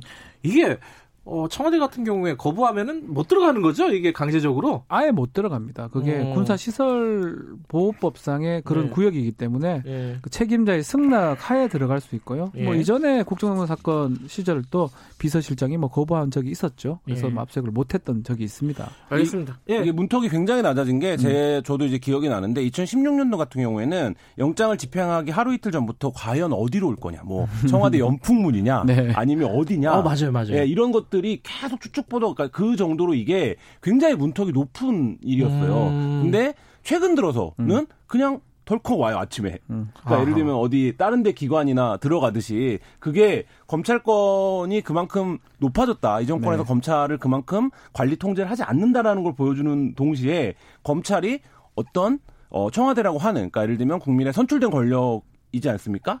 그 이 권력의 문턱도 그냥 이제 넘나 아무렇게나 음. 넘나드는 이런 모습이 동시에 좀 음. 보여지는 게 아닌가. 음. 관련된 얘기인데 자 이게 영장 관련된 얘기는 뭐 앞으로 사, 진행 상을 좀 지켜보도록 하고요. 어제 그 조직 개편이 있었어요. 네. 그게 개편? 이제 네. 아, 직제 개편. 네. 직제 개편이 있었고 그 전에 어 인사가 있었고요. 네. 자 그게 사실 연장선이잖아요. 두 개의 사건이. 음. 이제 직제 개편을 한 이유는 그또 네. 그런 측면도 있, 는것 같아요. 왜냐하면 이제 차장 밑에 부장 예. 인사를 해야 되는데 지금대로라면 1년 안 됐습니다. 8월 달에 원래 인사가 있어야 돼요. 예. 원래 1년 단위로 인사를 하거든요. 그, 그, 그분. 예. 근데 직제 개편을 하면 직제가 바뀌기 때문에 예외적으로 좀 빨리 인사를 당길 수가 있습니다. 음. 뭐 그런 측면도 있다고 봐야 될 것 같고요. 네. 또 마찬가지로 경경 수사권 조정 법안이 통과가 됐어요. 네. 지금 직접 수사권이 제한될 거고 1차 수사권 자체가 경찰로 가야 되기 때문에 네. 직접 수사 부서를 줄일 수밖에 없었고 그거는 뭐 검찰 개혁 안에도 계속 나왔던 부분이기 네. 때문에 그것을 언제 하냐의 부분인데 좀 이런 감은 있어요. 그날 통과되는 날 한 30분 후에 발표가 됐어요. 음. 6시 반에 통과되고 7시에 발표됐으니까 음. 뭐 그렇긴 하지만 어쩌면 처음부터 예정됐던 어떤 직제한 발표였다 생각이 듭니다. 이게 현실적으로는 어떻게 해야 될지 저도 잘 모르겠지만은 일단 수사 중인 사건들이 있잖아요. 네. 근데 그 수사 중인 사건들의 담당 부서들이 지금 뭐 음. 어, 이름을 바꾼다거나 네. 뭐 이렇게 된단 말이에요. 반부패부 뭐 네. 수사부. 예, 근데 삼성 바이오로직스 수사하는 그 음. 부서도 이름 바뀌잖아요. 음. 공판부로 이름 네. 바뀌잖아요. 이건 수사에 영향을 줄 수밖에 없는 거 아니에요? 이거 수사 영향을 주는 거죠, 당연히. 음. 그 음. 인사라는 게 결국엔 네. 여러 가지 목적과 의미가 있겠지만 네. 지금 이제 어떻게 보더라도 정기적인 인사는 아니거든요. 네. 그 위에 이제 인사도 음. 마찬가지였고 그리고 그 위에 인사를 한 이후에 지검장급 인사를 한 이후에 중간 라인 어떻게 할 거냐라고 했는데 지금 중간 라인도 대폭으로 교체하는 방향을 잡고 있는 것이 이제 직제 변경과 함께 나오고 있고 네. 뭐 이렇기 때문에 어쨌든 장관이 또 직접적으로 음. 천명도 했죠. 직접 음. 수사나 이런 부분들 최대한 자제하고 서울중앙지검장도 취임 일성으로 검찰권은 절제되어야 한다 이렇게 얘기를 했거든요. 이런 상황들이라고 놓고 보면 지금까지 진행되어 왔던 수사들의 어떤 방향 변화 이런 것들은 불가피하고 그게 이제 한쪽 측면에서 보면 살아있는 권력 수사를 하니 예. 검찰 조직을 축소시키는 거 아니냐 그 기능을 이렇게 이제 비판하고 있는 그렇죠. 거고 예. 또 다른 이제 법무부 쪽에서는 무슨 소리냐 법무부와 검찰이 서로 견제 관계를 가져야 음. 되는데 지난 60여 년 동안 검찰이 일방적으로 폭주해 왔던 걸 네. 법무부가 바로잡는 과정 자체가 개혁이다 이렇게 지금 맞서고 있는 거잖아요. 네. 그러니까 이 부분에 대해서 저는 이제 검찰 조직 내에서 하급 인사까지 계속 이 힘겨루기 양상이 있을 거고 지금 검찰 입장에서는 이런 것 같아요. 60년 만에 처음으로 검경 수사권이 조정되고 음. 공수처가 생기고 이 격동의 국면을 맞고 있는 거 아니겠습니까? 근데 이제 조금 추스러서 생각해 보면 검찰 조직이 어떻게 변할 거냐에 대한 어, 실질적인 체감 효과들이 아마 오겠죠 검사들 불안하겠죠 네. 음. 불안할 수밖에 없겠죠 그렇지만 전 또 이렇게 봐야 될 것 같아요 뭐 직제 개편을 하는 게 예컨대 검찰 검사 인원을 줄인다 이런 문제가 될 건데 음. 사실은 공판이나 형사로 하겠다라는 거예요 예. 지금 법령 바뀐 거에 따라서 그리고 반부패부 바꾼다는데 대부분 수사들은 기소가 됐어요 기소 후에는 공소 유지이기 때문에 공판 절차로 봐야 됩니다. 음. 수사보다는 그 측면 하나 봐야 되고 이거 계속 따지면 수사는 계속 진행 중이기 때문에 평생 못 해요. 만약에 어, 수사 그렇긴 하죠. 그러니까 수사가 제가 현실적이라는 네. 말이 그런 말이에요. 언제든지 해야 어. 돼요. 음. 칼로 무 자르듯이 한번 잘라야 되는데 그 시점이라는 건 어쩌면 지금 수사 법안도 통과가 됐고 시행도 이제 곧 뭐 몇달 있으면 되니까 지금 시점을 법무부 장관이나 뭐 여기 내린 거를 그는 뭐 정치적 결단이라고 좀 보는 게 맞지 않나. 언제든지 해야 되는데 계속 지금 수사가 있으니까 못 한다 이러면 언제 하겠습니까? 아까 자유한국당 김재원 의원 연결했더니 그렇게 얘기를 네. 했습니다. 오얏나무 밑에서 가근을 고쳐 쓰지 말라고 했더니 아니요 두 달 후에도 똑같아요. 세 달 후에 한다고 뭐 아, 검찰이 평생, 평생 오얏나무입니까? 계속 오얏나무예요. 검찰이 계속 왜 수사 방해하느냐 그 계속 할 건데요. 그거는 어쩔 아, 수 없습니다. 그거는. 그래도 지금 이제 청와대 관련된 수사가 이제 어떤 여론에서 음. 굉장히 향배가 주목되고 있는 상황인데 지금 인사와 직제 개편을 하니까 야 이것 때문에 하는 거 아니야 이렇게 이제 가는 거잖아요. 그러니까 그 부분에 대한 오, 거를 어, 돌파를 하면서 지금 정면 승부를 한 거잖아요. 사실 청와대 네. 입장에서는 법무부 입장에서는 그렇죠. 어, 그, 그 뭐랄까요 배경 이유 어, 포석 뭐 어떻게 보십니까? 그러니까 이게 지금 계속 어떤 타이밍의 문제들이 계속 음. 있어 왔어요. 예를 들면 예. 검찰의 조국 전 장관 수사도 하필 그 타이밍이었어야 했냐. 그렇죠. 예, 이런 예. 이제 비판을 받아온 거잖아요. 그러니까 좋은데 왜 그 타이밍에 했냐? 그리고 예. 왜 청문회 당일날 기소했냐? 그 음. 타이밍에. 음. 뭐 이런 이제 예를 들면 그래서 그 타이밍들이 계속 검찰 수사의 어떤 음. 진위를 의심하게 만드는 결정적으로 이거였고 지금은 뒤집어져서 검찰이 반대로 얘기하고 있는 거죠. 그러니까 청와대가 왜 지금 왜 지금 이 타이밍이냐.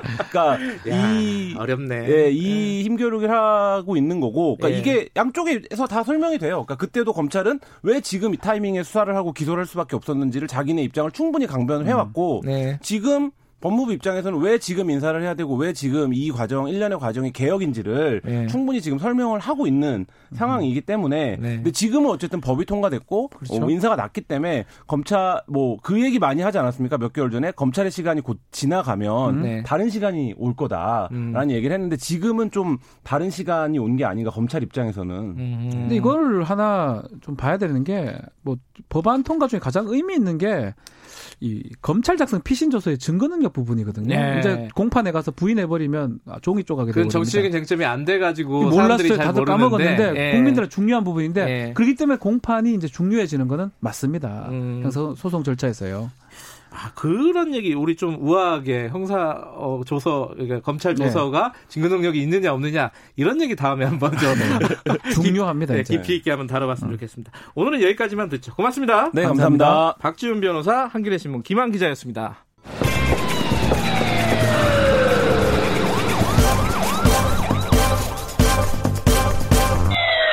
김경래 최강 시사. 네, 김경래 최강 시사 듣고 계십니다. 어, 경제 얘기 좀 해보겠습니다. 어, 올해 경제 어떻게 될 건지 다들 궁금하시잖아요. 뭐 한일 간의 무역 갈등 해결 아직 안 됐고, 자 이란 어, 전쟁 위기 뭐 이렇게 지금 얘기 나오고 있고요. 미중 갈등 좀 해결되는 분위기긴 한데 아직도 불확실성이 높습니다. 자 여러 가지 이런 어떤 전환의 시기인데 이 시기에 어, 올해 경제 전망 오늘은 이분에게 좀 들어보도록 하겠습니다. KBS 아, 1라디오 오후 4시 10분부터 방송되는 최경영의 경제쇼 진행자 KBS 최경영 기자 스튜디오에 모셨습니다. 안녕하세요. 안녕하십니까 조윤현입니다. 예. 어, 요새 청취율 조사 기간이기 때문에 네. 어, 인기가 높은 최경영 기자를 저희들이 특별히 모셨습니다. 아, 제가 인기가 높나요? 자, 오늘 좀, 근데 얘기가 너무 커요. 이거 어떻게 시작을 해야 되죠? 아니, 어. 좀 걱정이 많으셔서. 네. 걱정을 좀 덜 하시는 방법에 관해서 좀 일려드리려고 하는 거죠. 네. 그래서 통제할 수 있는 변수와 통제할 수 없는 변수. 이, 이 문제부터 좀 이야기를 했으면 그래요? 좋겠어요. 뭐부터 할까요? 통제할 수 있는 거, 없는 거? 그냥 없는 거 같은 어, 경우는 없는 거. 미중 네. 무역 협상과 관련해서 우리가 미국과 중국에 끼어서 너, 너희들 뭐 해라 이렇게 말할 수는 없잖아요. 음, 그렇죠. 정부도 뭐라고 할 수가 없어요. 우리는 좀 예?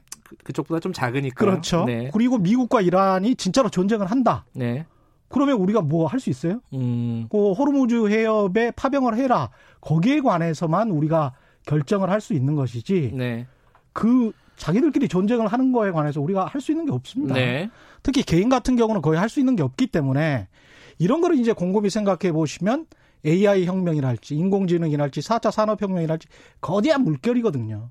인구 감소랄지 고령화랄지 이런 거대한 물결이에요. 네. 그래서 개인이 할 수가 없고 심지어는 국가도 정부도 할 수 없는 것들이 굉장히 많거든요. 음. 그러면 통제할 수 있는 변수에 좀 집중을 하자.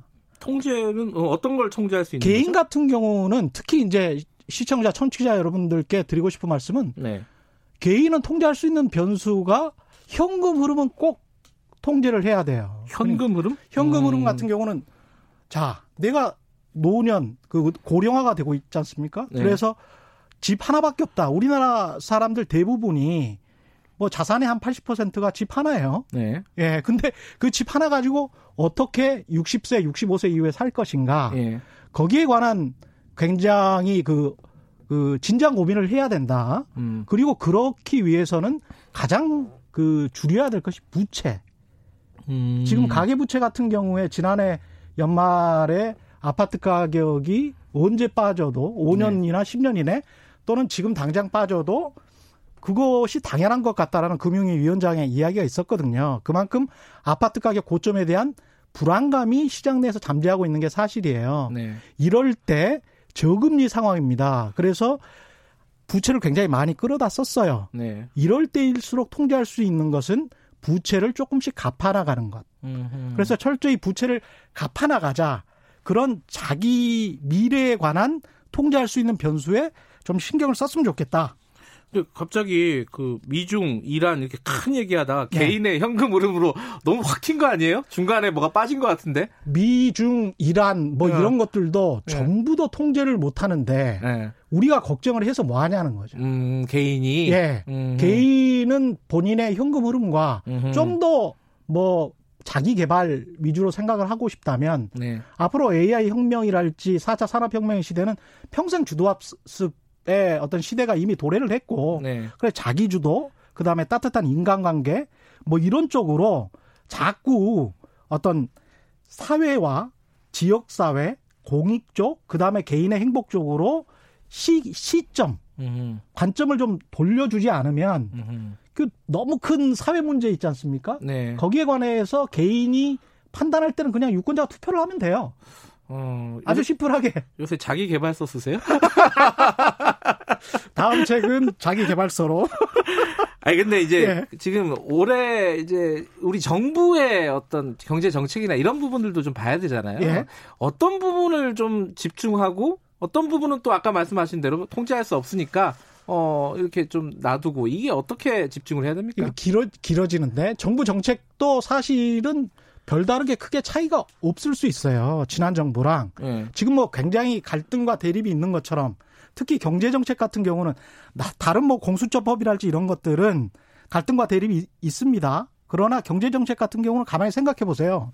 데이터 3법 같은 경우에 민주당이 과거에 야당인 시절에 반대를 했었어요. 네. 근데 단독으로 상정해서 그냥 의결해 버렸습니다. 네. 그랬죠?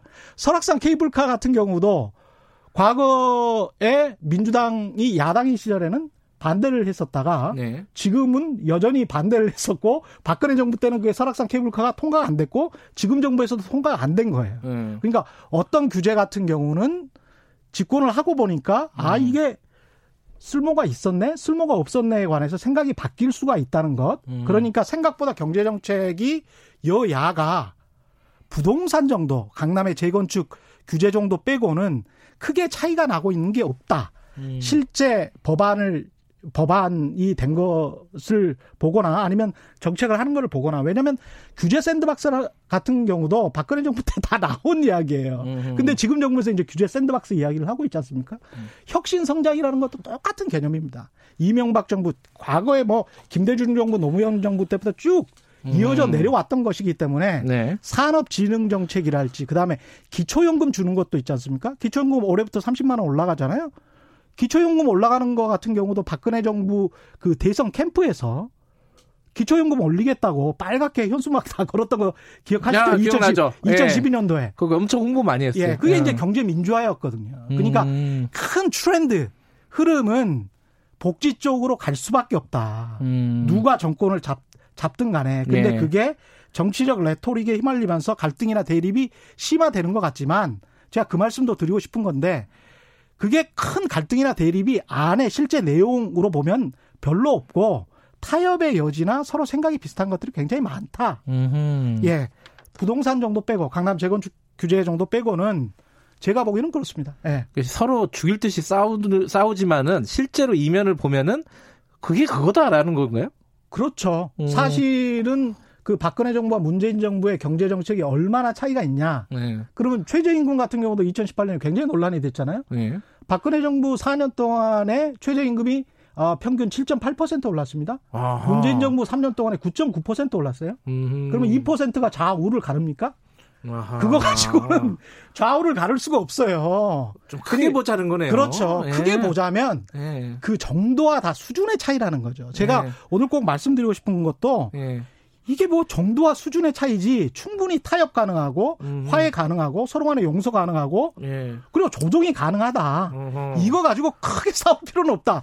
특히 경제 정책 같은 경우는 예. 산업도 진흥해야 되는 게 맞고 예. 노동 유연성 같은 경우도 예. 중소기업 같은 경우는 노동 유연성 그 상시적인 어떤 해고나 실직, 비정규직 같은 경우는 그런 위험에 음, 처해 있지만 네. 대기업이랄지 지금 공공기관이랄지 공무원 같은 경우는 사실 못 자르잖아요. 사실상. 음. 그래서 양극화가 돼 있는 거거든요. 그것도 네. 이제 case by case로 접근을 하고 실리적으로 접근을 해야지 이게 무조건 노동 유연성 광 강화해서는 안 된다 또는 강화를 해야 된다 음. 이런 식으로 접근할 필요는 없다라는 것이죠. 네. 최경영 기자는 어 원래 좀 과격하다 이런 이미지가 있지 않습니까? 스스로 이미지였죠. 오늘 보니까 네. 굉장히 이렇게 유연하고 이렇게 예. 바뀌셨네요. 예. 어. 아니 바뀐 거는 없어요. 아 그래요? 예. 원래 그랬나요? 예, 원래 어. 그렇고 제가 또 한 가지 드리고 싶은 말씀은 예, 30초 남았습니다. 근본적인 처방이라는 말은 제발 하지 말자. 아. 자본주의에서 근본적인 처방이라는 말은 그건 역시 레토릭이다. 아. 자본주의에서 근본적인 처방은 없어요. 근본적인 처방이 있었으면 매번 그렇게 경제 음. 위기가 음. 일어납니까? 예. 아니 10년에 거의 한 번씩 경제 위기 일어나잖아요. 예. 그리고 경제 사이클 공급 과잉이 일어나고 지금도 굉장히 심각한 임금 그 적체 임금이 정체되고 있는 현상이거든요. 예. 미국처럼 경제 성장률이 높고 아, 예. 여기까지 들어야겠습니다. 예. 그 도울 김용욱 선생을 부를 줄 알았습니다. 자, 최경영 기자였습니다. 고맙습니다. 예. 김경래 최강희사 오늘 여기까지 하겠습니다.